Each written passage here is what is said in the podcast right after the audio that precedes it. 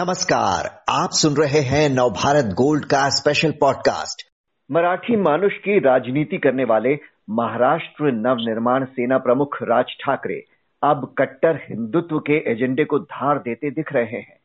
मस्जिदों से लाउडस्पीकर हटाने की मांग के साथ वे महाराष्ट्र सरकार को घेरने में जुटे हैं।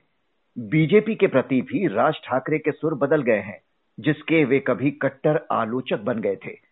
तो राज ठाकरे ने अचानक हिंदुत्व की राजनीति की राह क्यों पकड़ी?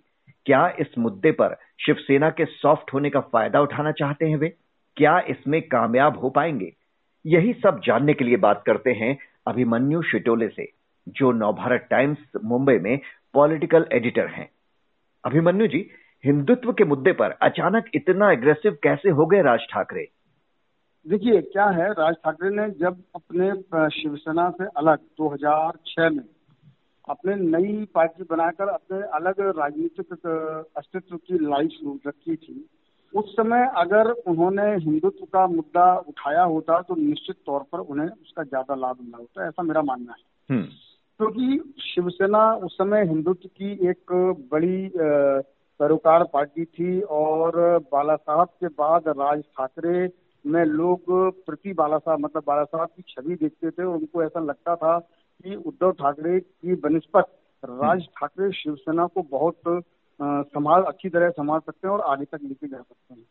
लेकिन उस समय राज ठाकरे ने जो भूमिका राजनीतिक भूमिका स्वीकार की थी वो सर्वधर्म संभाव की थी। आपको याद होगा कि उस वक्त राज ठाकरे का जो झंडा था उनकी पार्टी का महाराष्ट्र नवनिर्माण सेना का उस समय उनका चुनाव चिन्ह जो इंजन था उसके साथ जो झंडा था उसमें नीला रंग भी था उसमें हरा रंग भी था उसमें भगवा रंग भी था उसमें सफ़ेद रंग भी था। तो उस वक्त उनको ऐसा शायद उनको ये उनकी राजनीतिक भूल थी या उनके सलाहकारों ने उन्हें कुछ और समझाया था या उन्हें ऐसा लग रहा था कि बाला साहेब ठाकरे जो हिंदुत्व और मराठी की राजनीति करने के बाद भी कभी भी महाराष्ट्र में 16-17 परसेंट से ज़्यादा वोट नहीं ले पाए तो उन्होंने कोशिश की थी, एक नया प्रयोग करने की कोशिश की थी कि मैं शिवसेना सिर्फ़ हिंदुत्व की राजनीति करती है तो मैं सबको साथ लेके आगे बढ़ सकता हूँ। ऐसा उनका उनकी सोच रही होगी उस वक्त हम्म। लेकिन जब आप देखेंगे कि कालांतर में दो जब फिर उन्होंने सर्वधर्म संभाव की राजनीति छोड़ी 2006 में पार्टी बनाने के समय जो उनकी नीति थी 2008 में उन्होंने उत्तर भारतीयों के साथ मारपीट की रेलवे भर्ती बोर्ड के लिए जो परीक्षार्थी दूसरे हिंदी भाषी प्रदेशों से मुंबई और महाराष्ट्र में आए थे उनको मारना शुरू किया तो उन्होंने कट्टर मराठी मुद्दे को उन्होंने स्वीकार किया अपनी राजनीतिक विषाद के लिए लेकिन वो मुद्दा भी बहुत ज़्यादा समय तक नहीं चला। हालाँकि उसको उन, उनको उसका तात्कालिक लाभ हुआ था।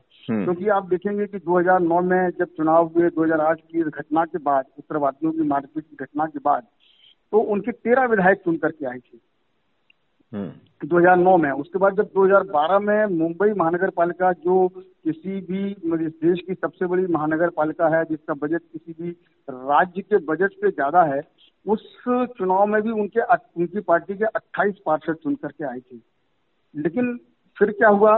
धीरे धीरे उनकी ये भूमिका भी बदलने लगी और जब 2011 में वो गुजरात गए तो गुजरात में उन्होंने मोदी के काम की बड़ी तारीफ़ की और वैसा लगा कि वो शायद बीजेपी के साथ एक रिश्ता बनाने की कोशिश कर रहे हैं लेकिन फिर जब 2019 के चुनाव आए तो उन्होंने महाराष्ट्र में मोदी और शाह के खिलाफ जमकर प्रचार किया और हम्म। उन्होंने ये स्वीकार भी किया कि मोदी की तारीफ़ करना मेरी भूल थी तो ये जो लगातार फिर उन्होंने विकास की बातें करना शुरू की थी शुरुआत में वो अपना एक विकास का, एक डेवलपमेंट का ब्लूप्रिंट उन्होंने जनता के सामने रखा था कि मैं विकास की राजनीति करना चाहता हूँ, मैं पूरा मेरे पास एक ब्लू तैयार है, मैं जाति और धर्म की राजनीति नहीं करना चाहता।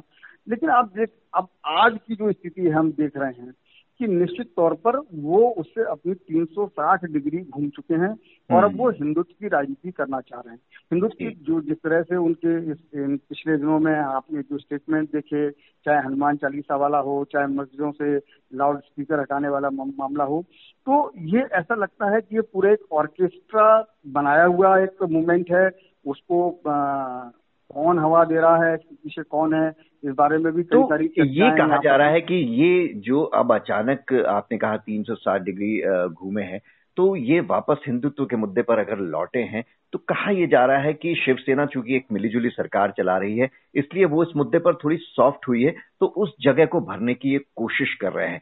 तो क्या जो वो कोशिश कर रहे हैं उनकी दावेदारी कितनी मज़बूत दिख रही है? क्या वे इसमें कामयाब हो पाएँगे? क्या जनता उन पर विश्वास कर पाएगी? आ, ये कहना अभी बहुत जल्दीबाजी होगी कि जनता उन पर विश्वास कर पाएगी या नहीं कर पाएगी लेकिन जिस तरह से देखिए 16 साल हो गए राज ठाकरे को अपनी नई पार्टी बनाते हुए। 16 साल में उन्होंने तकरीबन तीन से चार बार अपनी भूमिकाएँ बदली हैं। तो इस बार उन्होंने जो भूमिका अख्तियार की है, उनकी ऑथेंसिटी पर ये सबसे बड़ा सवाल आज के समय में है कि ये आज जो उन्होंने हिंदुत्व की राजनीति करने की जो कोशिश कर रहे हैं, उसमें भी कितने समय तक टिके रहेंगे, ये एक बड़ा सवाल है। इसलिए उनकी ऑथेंसिटी पर एक बहुत बड़ा प्रश्न चिन्ह लगा हुआ है कि राज ठाकरे ये स्वयं की उनकी भूमिका है या इसके पीछे बीजेपी का कोई एजेंडा है? ये सारी चीज़ें आज जनता के मन मनमर हैं। और लोग ये जानते हैं कि राज ठाकरे का जो दुराग्रह है, आज बेसिकली सवाल ऐसा है कि शिवसेना तीन दलों की सरकार का नेतृत्व करते हुए भी अपना हिंदुत्व का मुद्दा छोड़ने के लिए तैयार नहीं है।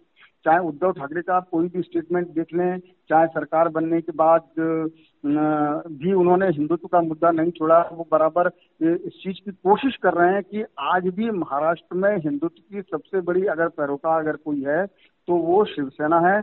बीजेपी का जो हिंदुत्व है, वो नव हिंदुत्व है, वो ढोंगी हिंदुत्व है, वो दोगला हिंदुत्व है और वो बार बार ये समझाने की कोशिश कर रहे हैं महाराष्ट्र की जनता को कि बीजेपी सिर्फ़ हिंदुत्व का जो उपयोग करती है, वो वोट की राजनीति के लिए करती है।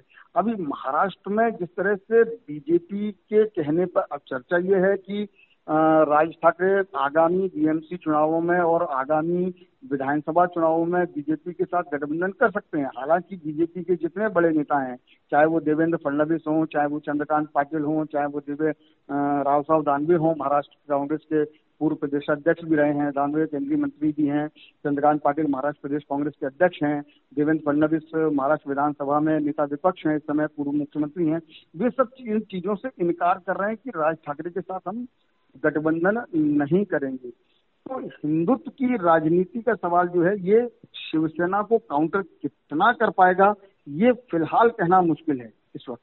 और ये जो आपने बीजेपी से नजदीकी की बातें की, कांग्रेस भी यही कह रही है कि राज ठाकरे जो है, वो बीजेपी के इशारे पर ही ये सब कर रहे हैं। राज ठाकरे का योगी की तारीफ़ करना लाउड स्पीकर के बहाने और महाराष्ट्र सरकार पर कड़ा हमला बोलना, ये सब क्या बताता है? क्या बीजेपी और मन से पास आ रहे हैं, और अगर ये आते हैं तो क्या नजदीकी पॉसिबल है? क्योंकि उत्तर भारतीयों के खिलाफ मनसे की जो राजनीति है, वो सबको याद है। उसे देखते हुए बीजेपी के लिए इतना आसान तो नहीं होगा उनके साथ जाना?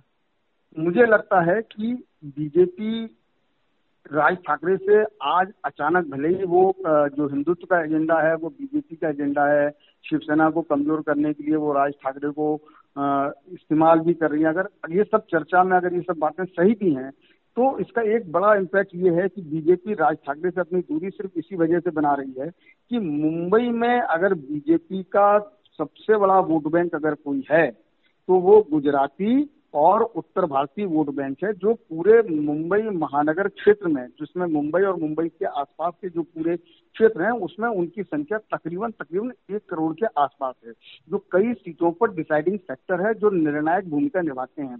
आज अगर बीजेपी राज ठाकरे के साथ खुलकर खड़ी होती है, या राज ठाकरे के साथ गठबंधन, की पार्टी मनसे के साथ गठबंधन करती है तो बीजेपी को यह डर कहीं ना कहीं अंदर ही, अंदर ये सता रहा है कि कहीं उत्तर भारतीय जो मतदाता है, जो बीजेपी को आज की तारीख में पूरी तन मन धन से समर्थन कर रहा है, कहीं वो उससे बिदक न जाए, उससे छिटक न जाए। और ये भी कहा जा रहा है कि मराठी मानुष की राजनीति तो राज ठाकरे ने कर ली और वो उनके साथ है, लेकिन गैर मराठी हिंदुओं को लुभाने की वो कोशिश में है। क्या गैर मराठियों को लुभाने में कामयाब हो पाएँगे? देखिए, गैर मराठियों को लुभाने का जहाँ तक मुद्दा है, आप ये देखें कि विश्व हिंदू परिषद जैसी जो कट्टर हिंदुवादी संगठन है, जो बीजेपी के अनुषांगिक संगठनों में गिनी जाती है, जो आरएसएस से प्रेरित संगठन मानी जाती है, उन्होंने राज ठाकरे के इस मूवमेंट से खुद को अलग कर लिया है। दूसरी, बीजेपी की जो सहयोगी पार्टी है, रामदास आठवले की रिपब्लिकन पार्टी ऑफ़ इंडिया वो राज ठाकरे के खिलाफ खुलकर सामने आ गई है। उन्होंने कहा है कि मस्जिदों से जो लाउड स्पीकर उतारने के अगर राज ठाकरे के लोग कोशिश करते हैं तो हम उनकी सुरक्षा करेंगे, मस्जिदों के लाउड स्पीकर की सुरक्षा करेंगे। तो इसको लेकर के क्लियर डिवीज़न तो हमें आज दिखाई दे रहा है। जहाँ तक गैर हिंदू वोटों की बात है, गैर मराठी हिंदुओं की बात है तो आप ये बहुत समझ लीजिए कि गैर मराठी हिंदू जो मुंबई में रहते हैं, उनको, उनकी उनकी पहली जो चिंता है, वो अपने रोजी रोज़गार और व्यवसाय की सुरक्षा को लेकर के है। वो इन सारे पचड़ों में नहीं पड़ेंगे। जहाँ तक मराठी हिंदुओं की बात है, मराठी हिंदुओं का एक बड़ा वर्ग जो शुरू से शिवसेना के साथ जुड़ा है, लेकिन उसका एक जो नौजवान तबका है, नौजवान तबके को राज ठाकरे बहुत प्रभावित करते हैं और उन्हीं की वजह से अगर आप देखेंगे कि 2009 में उन्हें तेरह विधायक भी उनकी पार्टी के चुने गए थे, लेकिन जिस तरह से अब 2000 चौदह में 2000 उनके जब विधायक चुन करके आए उनके जब सात पार्षद चुन के आए, वो भी बाद में धीरे धीरे सब एक एक करके नहीं, एक साथ पूरे शिवसेना में शामिल हो गए। तो कहीं ना कहीं एक ये चीज़ बहुत क्लियर पिक्चर है कि राज ठाकरे चुनाव में कितना इम्पैक्ट दिखा पाएँगे, उनका कितना असर दिखेगा, ये अभी बंद मुट्ठी की तरह है। क्योंकि बंद मुट्ठी इसलिए मैं कह रहा हूँ क्योंकि राज ठाकरे की भूमिकाएँ लगातार बदलती रही हैं और राज ठाकरे की भूमिका पर भरोसा करना लोगों को आज आज आज अगर महाराष्ट्र के जनमानस की बात करें तो लोगों को ये लग रहा है कि महँगाई इतना बड़ा मुद्दा है। राज ठाकरे उसके खिलाफ नहीं बोल रहे हैं। मुंबई और महाराष्ट्र में बिजली का संकट इतना बड़ा मुद्दा है। राज ठाकरे उसके खिलाफ नहीं बोल रहे हैं। किसानों की समस्याएँ इतनी बड़ी हैं, राज ठाकरे उसके खिलाफ नहीं बोल रहे हैं। अचानक ये लाउड स्पीकर का मुद्दा कहाँ से खड़ा हो गया? हनुमान चालीसा का मुद्दा कहाँ से खड़ा हो गया? क्या इससे लोगों की, लोगों को इससे महँगाई से निजात मिल जाएगी? क्या लोगों को रोजी रोटी नसीब हो जाएगी? ये सारे मुद्दे आज चर्चा में हैं और सोशल मीडिया का जमाना है हर तरह के विचार समाज में प्रचारित हो रहे हैं लोग इन पर चर्चा कर रहे हैं। इसलिए राज ठाकरे के इन मुद्दों का अभी चुनाव भी बहुत दूर है। चुनाव अगर अगर मुंबई महानगर पालिका के चुनावों की बात करें तो अक्टूबर तक ये चुनाव होने तब तक शायद ये मुद्दा भी नहीं रहेगा। हम्म। और जिस तरह से राज ठाकरे के खिलाफ आज सरकार एक्शन में आई है उनके खिलाफ केस दर्ज हुए हैं और मनसे के जो कार्यकर्ताओं की धरपकड़ शुरू हुई है और लाउड स्पीकर जब्त करने की कोशिश शुरू हुई है तो ये सारे, मुझे लगता नहीं कि मुद्दा बहुत लंबे समय तक चलेगा और राज ठाकरे को इसका कोई बहुत ज़्यादा राजनीतिक लाभ मिल पाएगा, ऐसा फ़िलहाल तो मुझे नहीं लगता। जी तो फ़िलहाल तो देखना होगा कि बीएमसी चुनाव तक अभी राजनीति और क्या टर्न लेती है, शिवसेना कैसे काउंटर करेगी राज ठाकरे को। बहुत बहुत शुक्रिया अभिमन्यु शिटोलो जी आपका।